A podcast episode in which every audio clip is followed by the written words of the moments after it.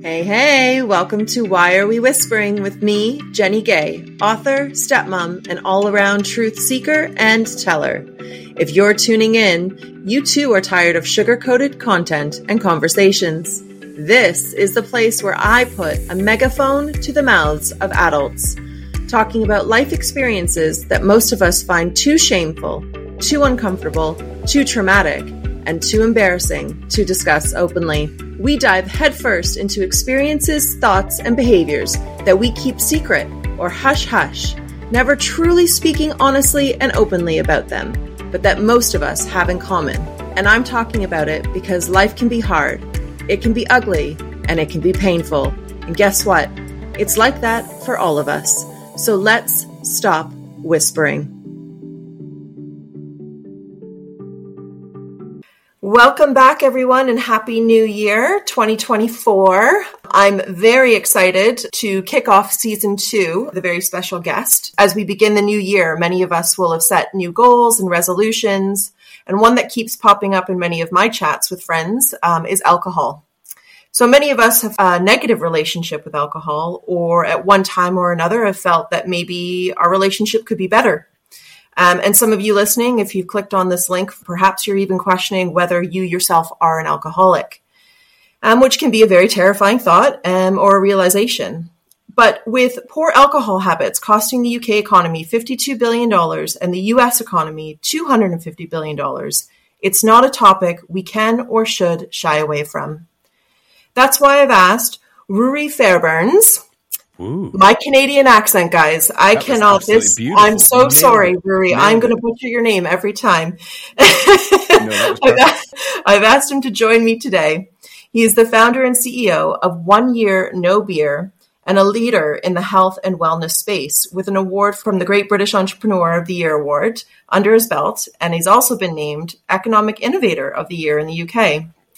Ruari is helping hundreds of thousands of people across the world change their relationships with alcohol and uncover better versions of themselves, which I absolutely love. I'm really, really looking forward to having a really honest, uh, perhaps painful chat for many. You know, we all need to be having with ourselves and with our friends and our family. So thank you so much for coming on the podcast today. Thank you for having me, Jennie. Super excited to be here and hopefully hopefully inspire some people to just maybe think about drinking a little bit less in 2024. I think yeah. that's the message. Let's just let's just let's start there. Less. Yeah, yeah, nice and easy, right? That I, you know what? It's a doable goal, and I love doable goals.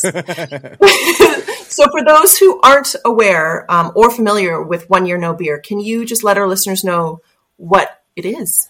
Yes. Well, uh, One Year No Beer is um, was originally designed to be this challenge, right? Where effectively we thought about it like, oh, imagine you think about doing the marathon. Now, not everybody w- wants to go and run a marathon, right? But some people do the 5K, some people get to the 5K, some people do 10, some people do sprints. So, but we started off with the name in there, right? So it was like one year, no beer. That's the goal. The goal is to go and do a nice long stint of alcohol. And um, in that process, you're going to see that actually you didn't need it. Um, it's not very helpful. It's actually causing lots of problems. You know, bits and pieces of your life are going to get better.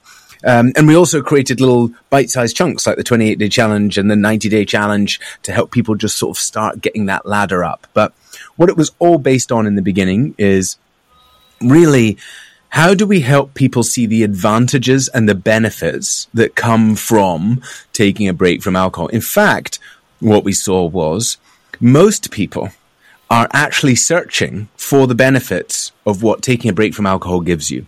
Most people are looking to lose weight, um, get fitter, exercise more, be better in their relationships, be a better parent. Most people are looking for more productivity, more energy, more clarity, more focus. Most people are looking for more money, more time, more energy, more vision, more purpose in their life, right? And it turns yep. out that all of those doors open when you change your relationship with alcohol. So we kind of had to, we started trying to say, and you know, I stood out there in Piccadilly Circus going, Hey, everyone, stop drinking. It's amazing. And everyone was like, shut up, go to the yeah. pub, right? you weirdo. And so we were like, hmm, maybe we need to sort of trick people into it. Um, and and so that's where we came up with this idea of creating a challenge. Let's make it cool. Let's make it fun. And you know, ultimately, what will help people do is see the truth. I love that. Make it more palatable for people, or more or yeah. less daunting to you know embark on that on that journey. So, what is your story then? Were you an alcoholic before, or what's your story behind creating it? Yeah, so um, I was an oil broker in central London, and uh, you know that's pretty synonymous with drinking culture. Lots of partying, lots of having fun, and that hit my matched my ADHD like brain perfectly, right? I could spend all my time wining, dining. I mean, lunch could start at 12 and finish at 6 a.m. the next day. Um, and um, so you know that and that was just work and doing business. So it the two kind of married each other very well. Um, and it was great fun. I loved it. I've put on some enormous parties in some of the biggest clubs in the uk you know all sorts of crazy stuff like that. Lots of fun. Um, so uh, but you know in the back of my mind i knew that alcohol was was holding me back.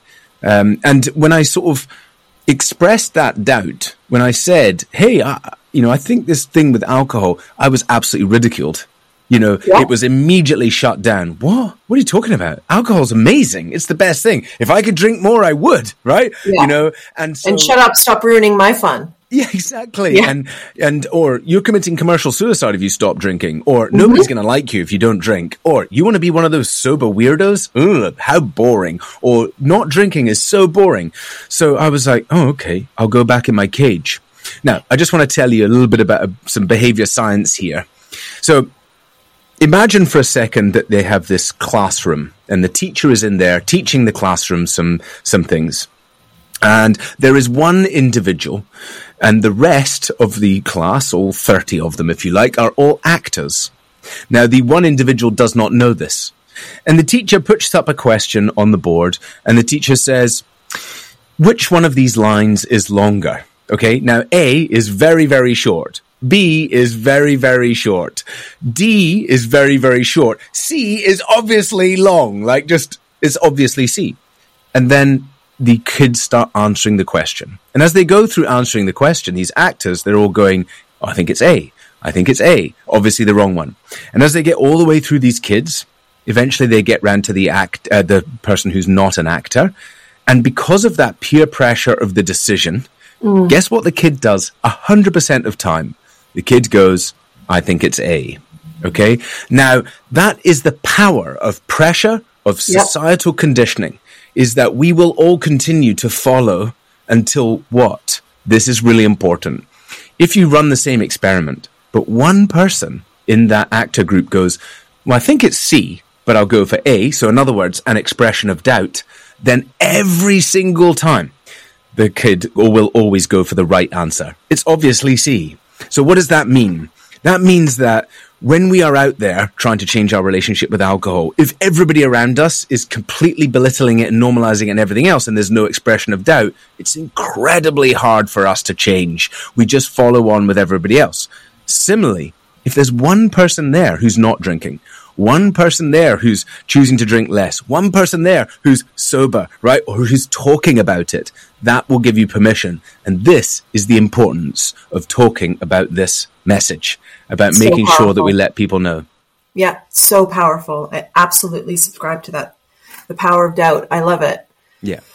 Um, and so, okay, so for those who, there's a stigma associated with well, if I'm not drinking, does that mean I have a problem? No one wants to use the word alcoholic or alcoholism.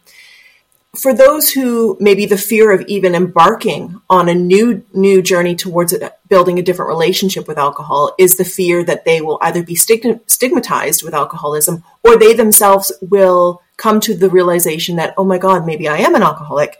How is this different? How is one year no beer different to yes. AA? Okay, well, um, slightly challenging with our branding. But when we started, we started with, hey, come stop drinking. And we grew this business and yet we had a lot of challenges, right? Lots of challenges. And then we started to look at the data and then we have a survey taken by now nearly 40,000 people in 100 odd countries, right? And um, when we looked at that data and we started researching our users, we were gobsmacked.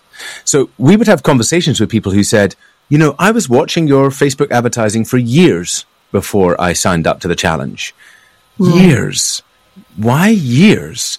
And as we kept having these conversations, what people were saying was, and sorry, then we looked at the survey results, and this is really stark in there. What would you like your relationship with alcohol to look like? 6% of people want to be abstinent. And that means that 94% of people don't want to stop drinking alcohol. So if our program is, hey, come stop drinking, if the only message we're sending out to people is, oh, do you have a problem? You need to stop drinking, then they are going to try on their own. They're going to try and fix it because they're like, I don't want to stop drinking. Mm. So this is my big message to the world. We have to talk about control. We have to talk about helping people cut back. We have to talk, as I started this podcast, hey, why don't we just try drinking a little bit less this year? Right? Yeah. Now, on that journey, right? On that journey of helping somebody reduce, we can help them see the truth. What is the truth? The truth is, alcohol is 100% toxic. Alcohol is severely Poison. impacting your mental health. Alcohol is severely impacting your body. Alcohol drinking is like giving yourself the flu, the cause of inflammation, the problems in your body. It creates a breeding ground for cancers. It is directly linked to major cancers, six of them and more growing as we start to do more research. It's mm-hmm. directly linked to dementia, all sorts of things like that. So, okay, well, that's the health thing. But then what about if we take you through an experience, right? Which helps you see with clarity the truth. The truth is that everything you want, okay, to be successful, to be happy, to be healthy, to have great relationships, to lead by example, to have respect and love from your family and be present with them, to be a good present parent, to be fit, to be productive, everything that you want in your life is actually being taken away by consuming alcohol. It's actually taking away from this. And when you see the truth yourself, because it doesn't matter some bold guy on a, on a podcast trying to convince you, it doesn't happen. I've tried, trust me. But when you see it for yourself, with data, with evidence, with clarity that actually this thing is not my best friend. This thing mm-hmm. is not helpful. This thing is actually making everything else worse. Well, guess what? That's when you choose most of the time not to drink it. And that comes from an empowered place, not a place of deprivation, not a place of loss, not a place of, oh, I can't drink. Because if I do, I'm going to fall down the rabbit hole and drown myself, or my whole life will fall apart. But a right. place of, no, I just, I just have no interest in adding that right now. Bear in mind here, Jennie, we've talked about how toxic it is. We've talked about how horrible it is, all of those things. And yet I still have a drink now and again. I still, you know, want to sit down sometimes with that celebratory dram with my family yeah. member because something happened. Like, because there's all this ceremony, because there's all this stuff. I still yeah. want to, if I choose to, I want to go to a stag do and try and pretend to be with the boys. By the way, I've done about 15 stag do's completely alcohol free. They're amazing. I highly recommend it. But still, I want to be able to do that. Why not? I mean, I feel horrific after doing it. I feel mm-hmm. horrendous from the truth. And I, so I don't do it very often. And I think that is the natural way and the best place for people to have it is that either they're completely abstinent, which is the best way to be physically and mentally, full stop, Mm-hmm. Or if mm-hmm. they do choose to drink, it's just now and again they choose to take it or leave it. And those are the two spots. Yeah. And I want to, so I want to go back to your points about how their alcohol is a detractor. Yeah. And so these are facts. We know these things. We know it's a poison. We know what the detriments to our health, our well-being, our mental health, physical health, our family dynamics. We know we know all of these things. But there's so my wife and I we are massive fans of Brené Brown. Yay! and she she talks. I, I love it. I live for it. Right? Shame, everyone. Yes. so she talks about the story we tell ourselves, and I think it is so relevant to this this conversation because even though we know factually that alcohol is a poison essentially and we are willingly poisoning ourselves the story we tell ourselves is that it's not that. That we don't, and even if we are drinking, let's say, four or five times a week, the story many of us tell ourselves is, well, I'm not drinking that much. It's, it's just on the weekends. We are actually, and I'm finding this with my conversations with even some of my friends who are heavy drinkers, that there is a very bad relationship with the story that we're telling ourselves and the truth. We are not telling the truth when it comes to our alcohol consumption, and we are lying to ourselves about what we are actually doing to our bodies physically, to our minds mentally, and to our life, our livelihoods, and, and the way that we're living. So, yeah. in order, I, I, would imagine that in order for one year no beer to even come into somebody's life, you would have to start changing the story that you're telling yourself. How would you recommend people go about doing that? Well, you know, I kind of sort of look like a white version of him, but I get the blue pill and the red pill. And yeah. I say, okay. so um, I am Morpheus. But seriously, how do you take somebody from the Matrix? Because that's where they are. And mm. we have to respect that. Now you have to respect that so much that imagine you went to Neo and said, Hey, Neo, all of this is made up. This is actually computers and robots and you're in a world that's totally different. He would say, shut up. And that is where people are with their drinking. Yeah. And yet all the time, We've got sober influencers. We've got people out there going, there's no benefit to alcohol. It's absolutely sin. And all you've got is people on the matrix going, what? What world do you live in? All it does is create this huge divide between the realities. So we have to meet people where they're at. We have mm-hmm. to get people to understand what the road is. What is the pill that somebody will take that can lead them into? Now, obviously, in the Matrix, he goes from a beautiful, pretty world into what is a pretty horrible world. So that's maybe, maybe it's the other way around, right? Um, yeah. In truth, because world does get technicolor. So let's meet them at where they're at. Let's make the conversation being, are you trying to lose weight this year? Yeah. Okay, cool. Well, do you know how many calories in alcohol? Did you know that actually drinking alcohol specifically hampers your ability to process that fat and weight loss? So it's far harder for you to lose weight if you are consuming alcohol because it mm-hmm. all goes through the lymphatic system. Yeah. So, yes. so, and then, Right. So, okay. But, um, are you anxious and depressed? Okay. They say one in three people in the UK are on antidepressants. Wait for this.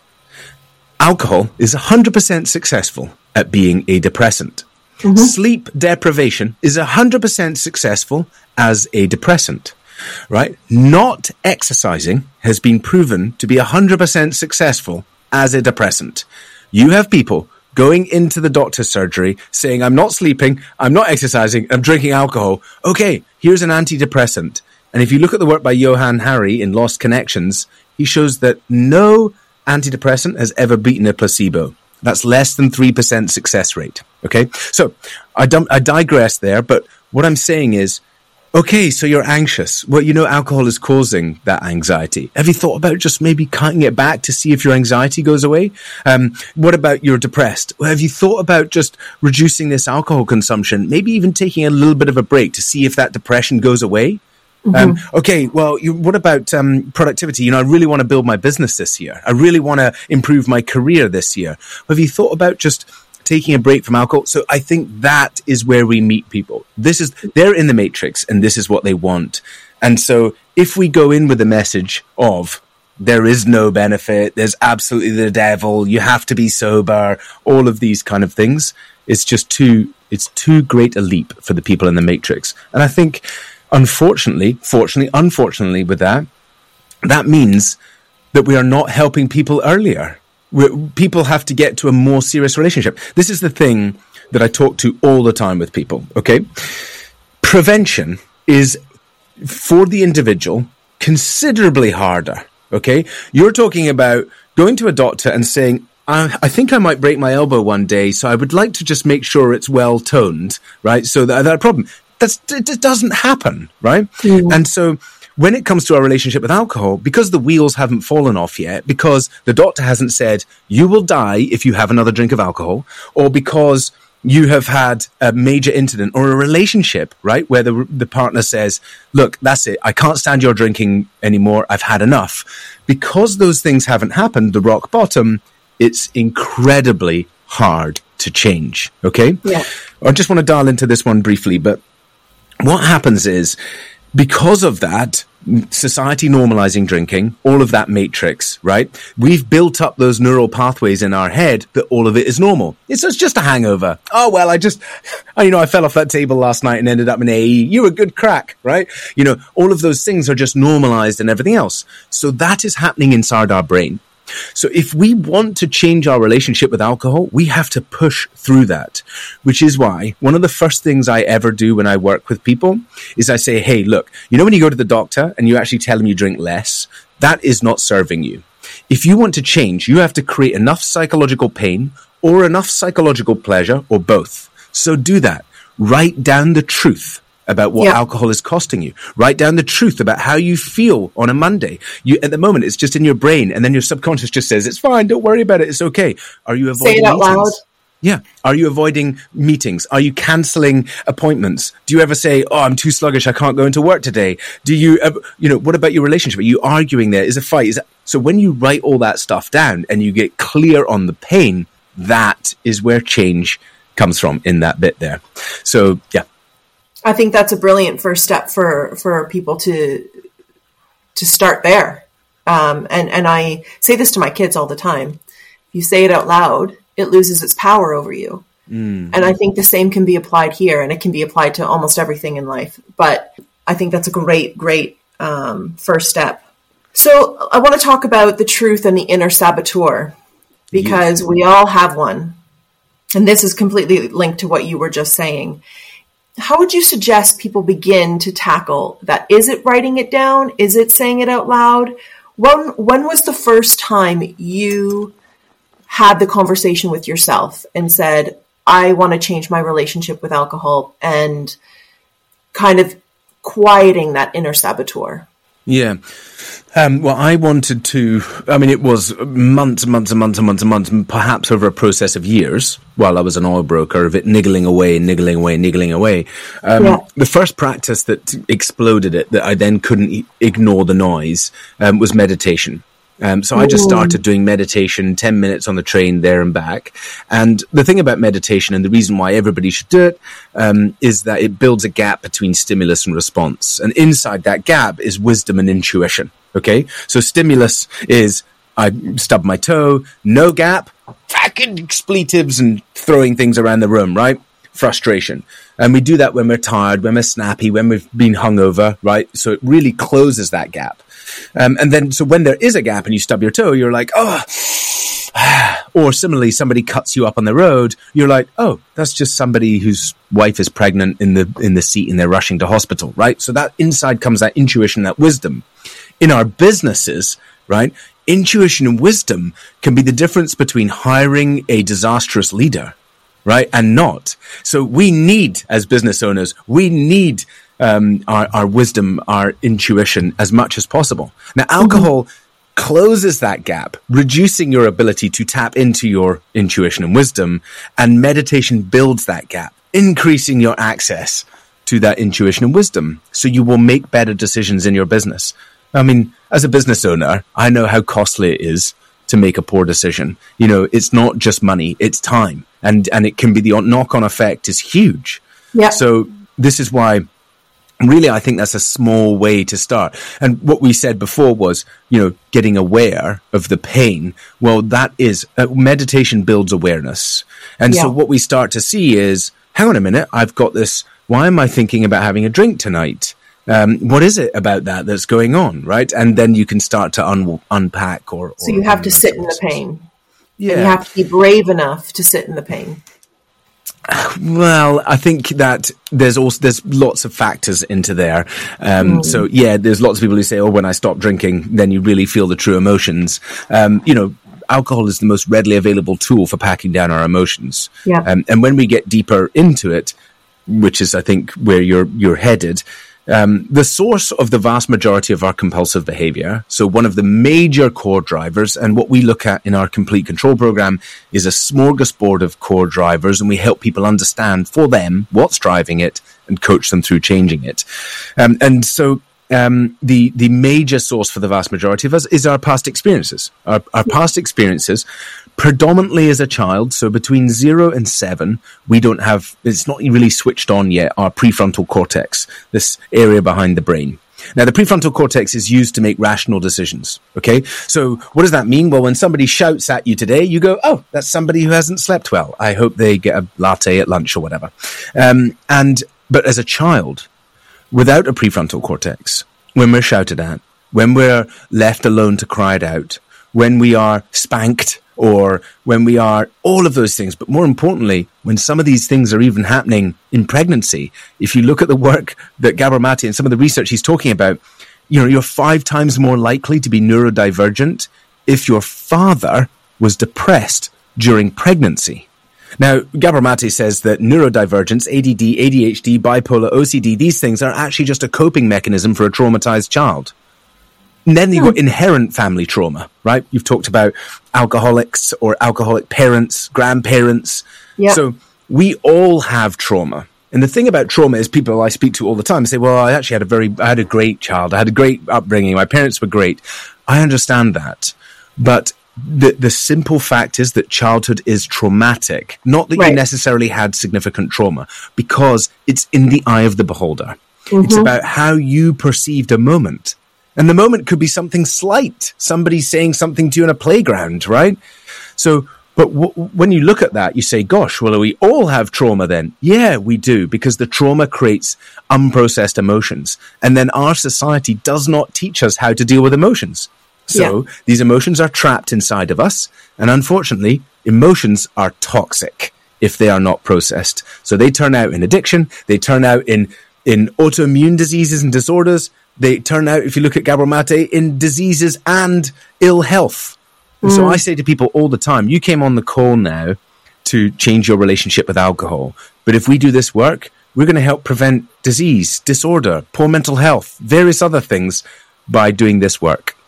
Do you think that um, a lot of the poor relationships with alcoholism in your adult years can be prevented if your parents introduced a different environment around alcohol in childhood? And I'm not necessarily referencing Oh, yeah. um, your parents being alcoholics themselves. I'm just talking about alcohol in the environment when you are a child. Well, absolutely. But what I found really concerning actually is I was um, looking at a study by alcoholchange.org and a couple of stats here that I just really blew my mind. And Yeah. it, it, it has actually impacted the way that I am going to be around alcohol in front of my children as well in the home. So it's saying 44% of children between 11 and 15 have drunk alcohol. Um, Yeah. The 11 year olds made up 14%, and the 15 year olds made up 70%, saying that they've had a drink. Now, here's the even more shocking stat of the kids who obtained alcohol, 71% were given it by their parents. Yep. 49% were given it by friends, and 48% took the alcohol from their homes with permission. So we're talking about parents providing the poison to their kids. Yeah. It's to add in, children. I want to add in one one little factor into here, um, and um, just bear in mind the poison word is is very triggering for people who are in the matrix okay. because the vast majority of people out there are very happily consuming this thing and Yeah. there's lots of confusing studies out there i mean that guy on netflix just proved that alcohol in the blue zones increases longevity biggest pile of shit i've listened to i had to switch it off it's so ridiculous Yeah. but that's one of the mo- most watched documentaries right now so we have to be careful from disassociating because when you start keep calling it that people just they dis- they, They disappear, they switch off, they tune out. Right. Okay, and we want to keep people listening. So here's the next thing. One other stat to take on from that is significant. There is one single factor above everything else demographics, where you live, what country, all of those things. There's one single factor across the, lo- lo- the world which will indicate your propensity for alcohol use disorder through your life. Guess what that one factor is above everything else? Tell me. the age you start. Absolutely. Absolutely. And oh, so I'm uh, for me. I mean, my so me and my wife we grew up in two very different households, very different households. I grew up in a household where we were all athletes. We were physically active. Um, alcohol was never a fixture in our home. Um, you know, it was something that was more. My parents might have had a couple glasses at Christmas. Um, it wasn't you know readily available like it just wasn't something that we ha- put any emphasis on in our home my parents certainly yeah. um, now my wife grew up with a mom who was a raging alcoholic yeah. and she's very open about this story as well i'm not i'm not you know telling her story for her so she talks about this often um, raging alcoholic very abusive completely destroyed my wife's childhood um, you know her father as well was a heavy drinker um, and I want to get into actually the dynamics between partners who don't drink and partners who do drink because I think that's an interesting um, topic of conversation as well. But and anyway, so her relationship with alcohol started very, very early. I'm talking childhood, um, like childhood, childhood. Um, and it was because it was left, you know, on a coffee table where she thought it was juice, and you know it snowballed from there. Mm. And now my wife never had an issue with alcohol.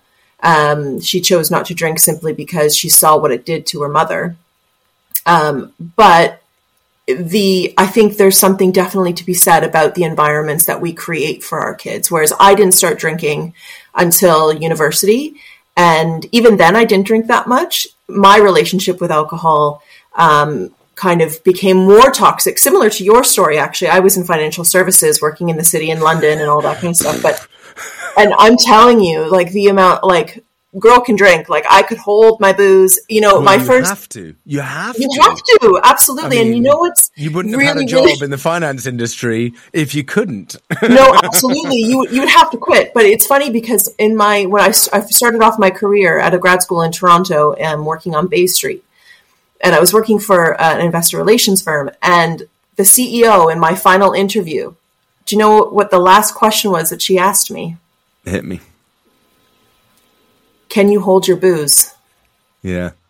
That was for her an indicator as to whether she wanted me on the team because she's like, I can't have somebody who can't drink. No, that's the point. Exactly. And I just thought, oh my God, what am I walking into? Well, you know, 10 years in the game, I can tell you it's just one big pile of alcoholism in fun, financial right? services. It was fun. It was fun. I had a great time. Are you kidding me? Yeah, but and, that, and, that, and at the time, you were excited about that idea, and you were proud, and you were excited. And this is the part where we've got to blend that matrix element of the reality of the conversation where people are at, you know, mm-hmm. and, and, and I had a wild time. I've had so many stories and fun and everything else, like absolutely wild. Um, and I think, I think the reality is, um, the only way that we will truly change our relationship with alcohol is when there is a far less toxic substance. Um, and this is the work that that um, Dr. David Nutt is doing, and many others on functional drinks. Um, and the, and and there's no point in saying to people that you don't need to take the edge off because we live in the most stressful world. I mean, they've got more war going on now. I mean, there's even more countries involved in today, right? You know, so so that war, that uncertainty, that fear, the pandemic, stressful lives driven, money, cost living crisis. Good Lord. No wonder people need something to take the edge off. But They're let's give them access to something that isn't 100% toxic. Yes. Right? Let's give yes. them something that can help.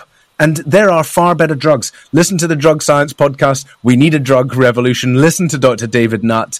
Let's change what's happening with the drugs because there are far better substances for out there. Um, yeah. So, yeah. I got on and, my high horse there. Sorry, Jennie. No, I get very passionate. Get on that high horse and ride it into the sunset. I love it. but what we, what we, what we, because I went off on one, but, but the, the, the, the truth is, you know, let's remember that there was lots of fun and things like that that's attached to it. And that gets us back to a reality of way, let's help people drink less. Let's find good alternatives that can support people better. This is the transformation I think we need in society. Absolutely.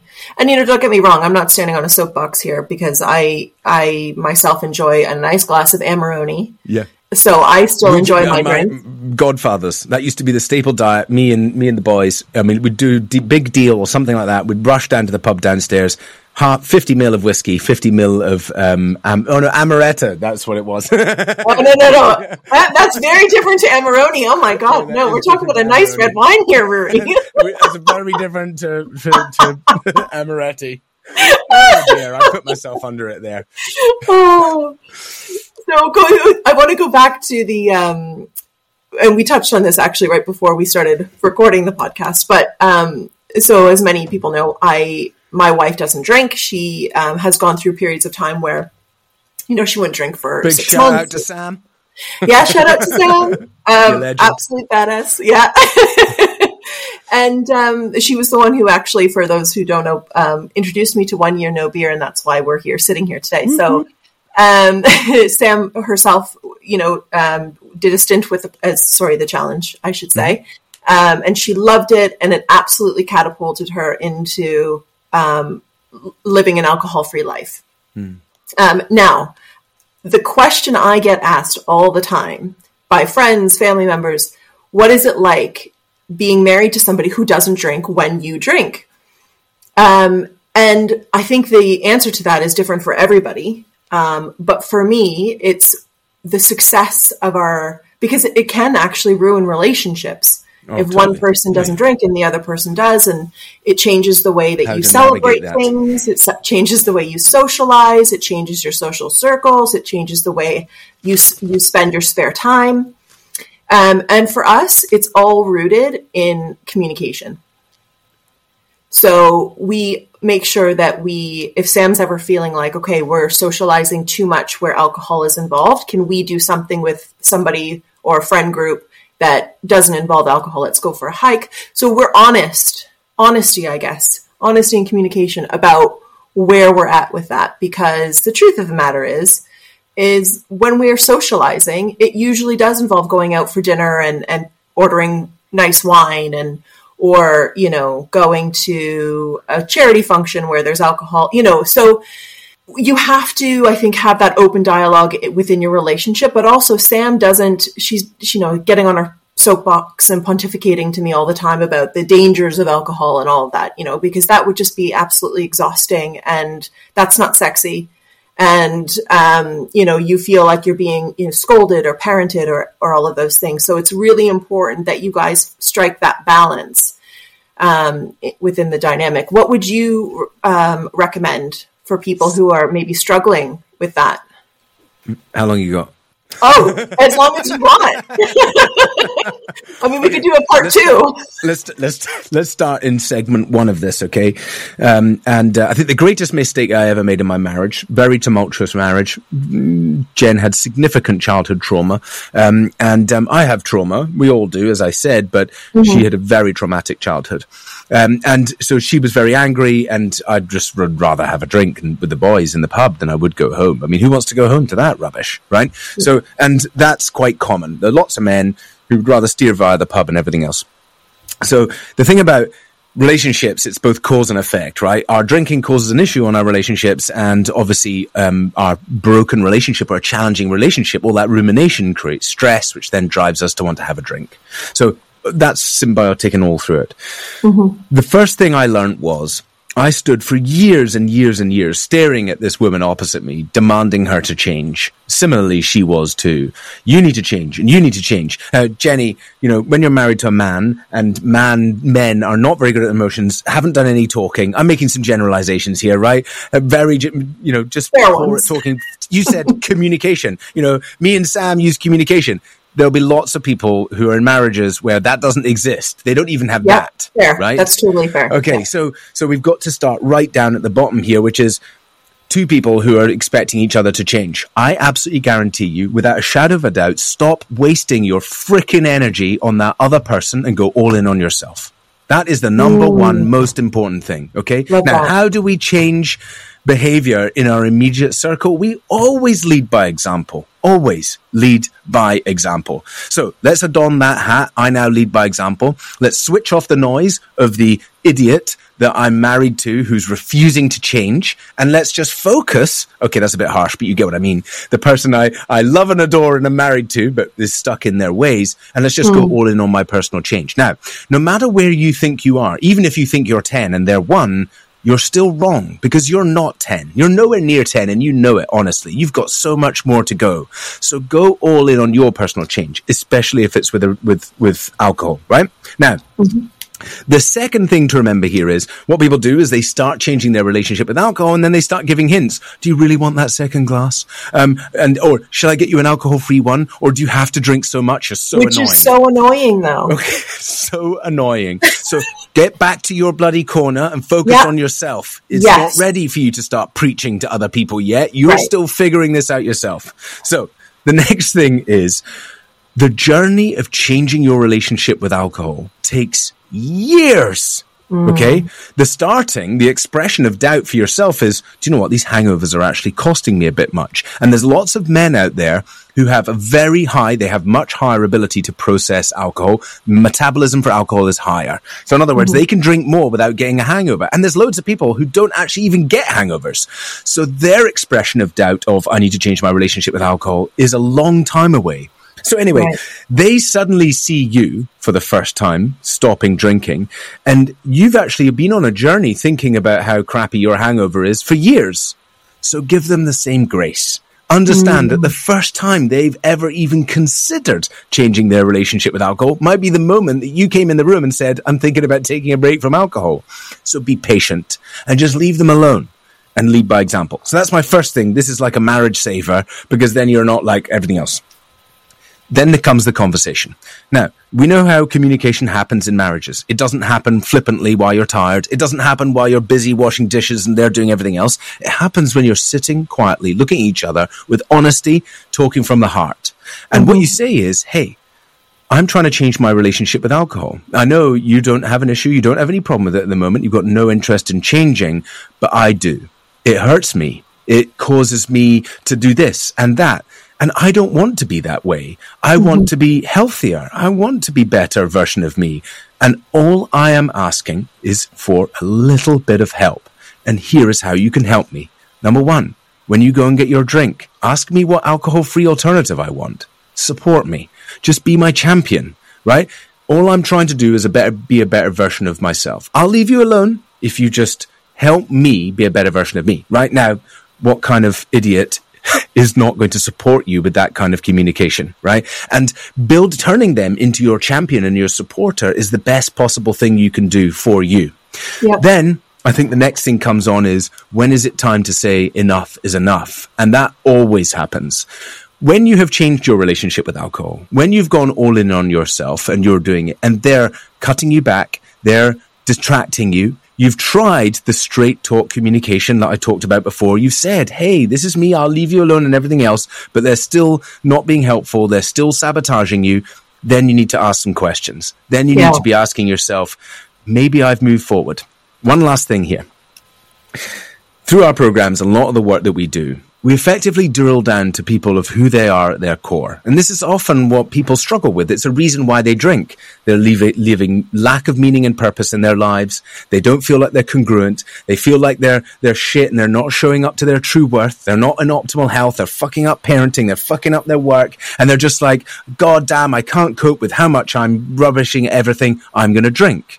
Right? Yeah. But when we get them to see all of that get rid of all of that rubbish and start aiming in the direction of being super positive and where their life is going and the impact that they want to have and they're driven and they're focused and they're just out there crushing it, we effectively create a new lens. Now, when you bring that new lens up, this is what you, you will tolerate in life and what you will not tolerate life. As you mm-hmm. raise yourself, that tolerance level raises up and raises up. And soon, some of those things don't fit in anymore. Some of yeah. those friendships don't fit anymore. Some of those behaviors at work don't fit in anymore. Some of mm. those things and places you used to go to, they don't fit in anymore. And sometimes those relationships don't fit in anymore. And that yeah. is the clarifying process. So, and yeah. I think that, it, yeah, bang on and it, something that people need to remember when they're embarking on on this journey is that growth and development is painful and it can oh, be yeah. very lonely it can be very lonely um, my wife has talked about that there's other people i know that have talked about the loneliness associated with making the decision to not have alcohol in your life yeah and it's very real and i think that your your partners and your family members and your friends and the people that you surround yourself with need to be aware of that. So if you are listening and you have a friend who's going through it, don't let them sit in the loneliness. It doesn't have to be that way. 100%. Loneliness is one of the most powerful emotions. And like many of our emotions, what happens is we originally feel usually boredom. Boredom kicks in. Yes. Uh, and then very much attaches into loneliness. Yes. Um, and loneliness is rarely the loneliness we feel of today. Okay. So today we can consciously rationalize our loneliness. We say, oh, you know, uh, well, I've gone away from my partner and I'm in a different country, but I will be back because you couldn't consciously. Well, that's the prefrontal cortex, right? That's the rational thing that helps Reasoning. you understand. Yeah. Mm again, you didn't have it as a child. Okay, right. so when you were left out of the room or abandoned by your parent, right? And even just in an early stage, you see a baby losing its mum or taken away from its mum after it's born, it's absolutely freaking out. The baby doesn't know the mum is coming back, okay? Now, what happens is, is when we feel loneliness of today, we actually attach back to those old emotions. Now, today we can actually cope with the loneliness feeling but you can't cope with the loneliness you felt as a child. It's too powerful. And yeah. what we do is rush those old emotions in. We think it's the loneliness we feel today, and it becomes overwhelming for us. And part of the work to do is actually to detach, to understand, hey, I'm, I'm okay. I know you felt lonely back then. This is you talking to your own child. Yeah. Um, this is like part of IFS and amazing tools that do that help people process these things. Hey, I know you felt extreme loneliness back then, little Ruari. I know that is incredibly sad, but I don't feel that way today.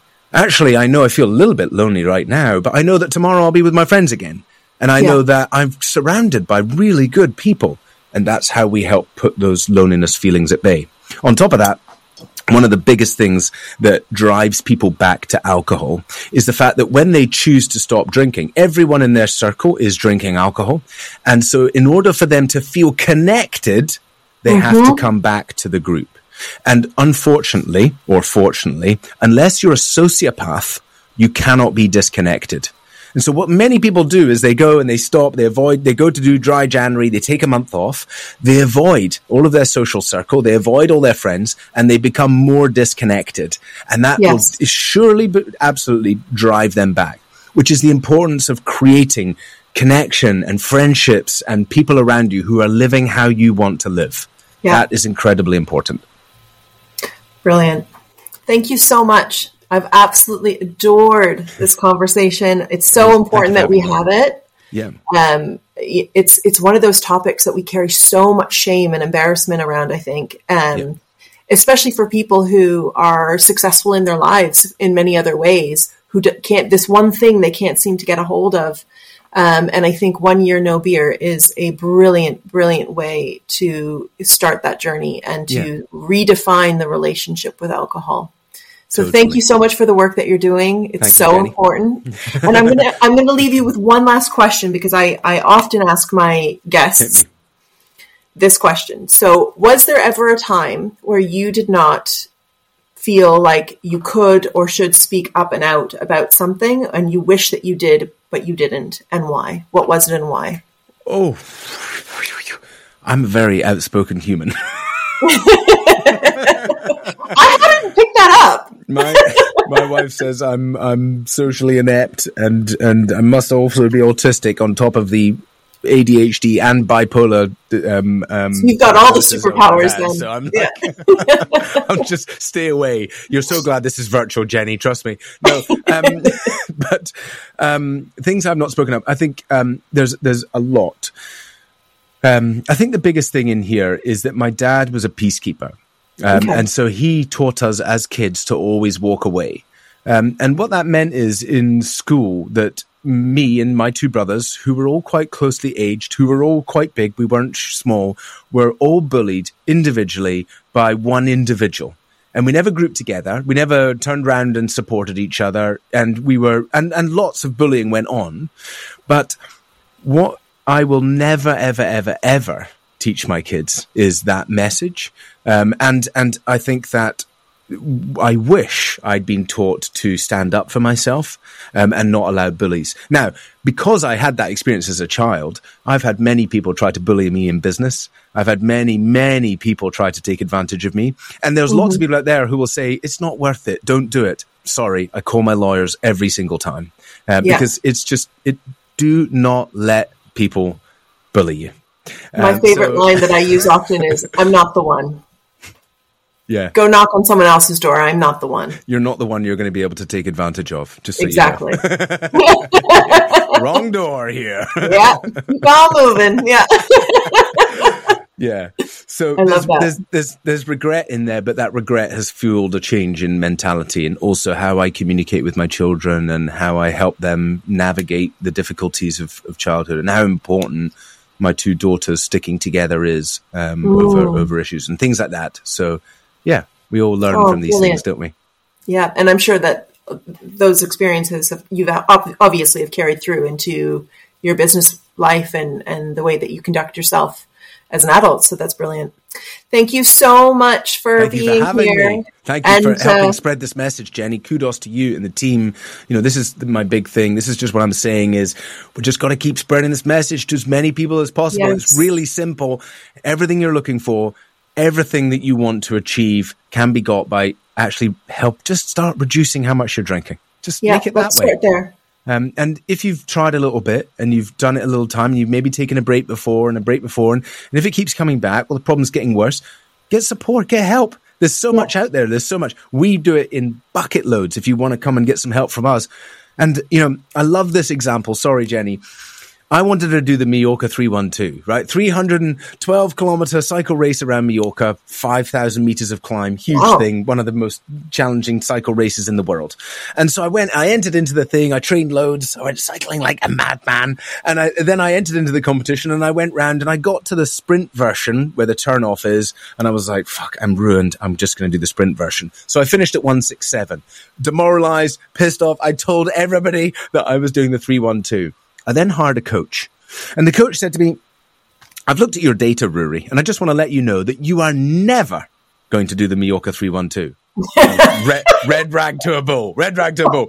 Fuck you. I'll fucking do it right. Next coach. No, he said, no, no, no. With with the way you are cycle, cycling, it's actually impossible for you to do a 312. What are you talking about? So you're spending all your time in zone six, zone five. As an endurance athlete, you can't possibly do that. You have to spend all of your time in zone two. I want you to go out there and cycle like you're reading a newspaper, not even a bead of sweat on. And so, surely enough, I did that for hours and hours and hours and hours and hours. Then I entered the Mallorca 312. I did it in 11 hours 40, and the pros are doing it in 10. I smashed wow. it out the park. So, that is the difference of trying to figure shit out on your own or just hiring a coach, getting some support. Find, you know, the books that have been written about it. There's so much yeah. out there. So, find another way. There's always a way. Yes. I love that. Brilliant. Well, thank you so much. We will spread the thank word you. our side and, uh, thank you for the work that you're doing because I'm sure you're saving lives. Yeah, yes, we are. Thank you, Jennie. Cheers. Thank you for listening to the Why Are We Whispering podcast. We hope you enjoyed the episode. Make sure to subscribe to the podcast wherever you are listening and leave a review. You can also follow us on Instagram at Why Whisper Podcast. And don't forget to speak up and out. Let's stop whispering.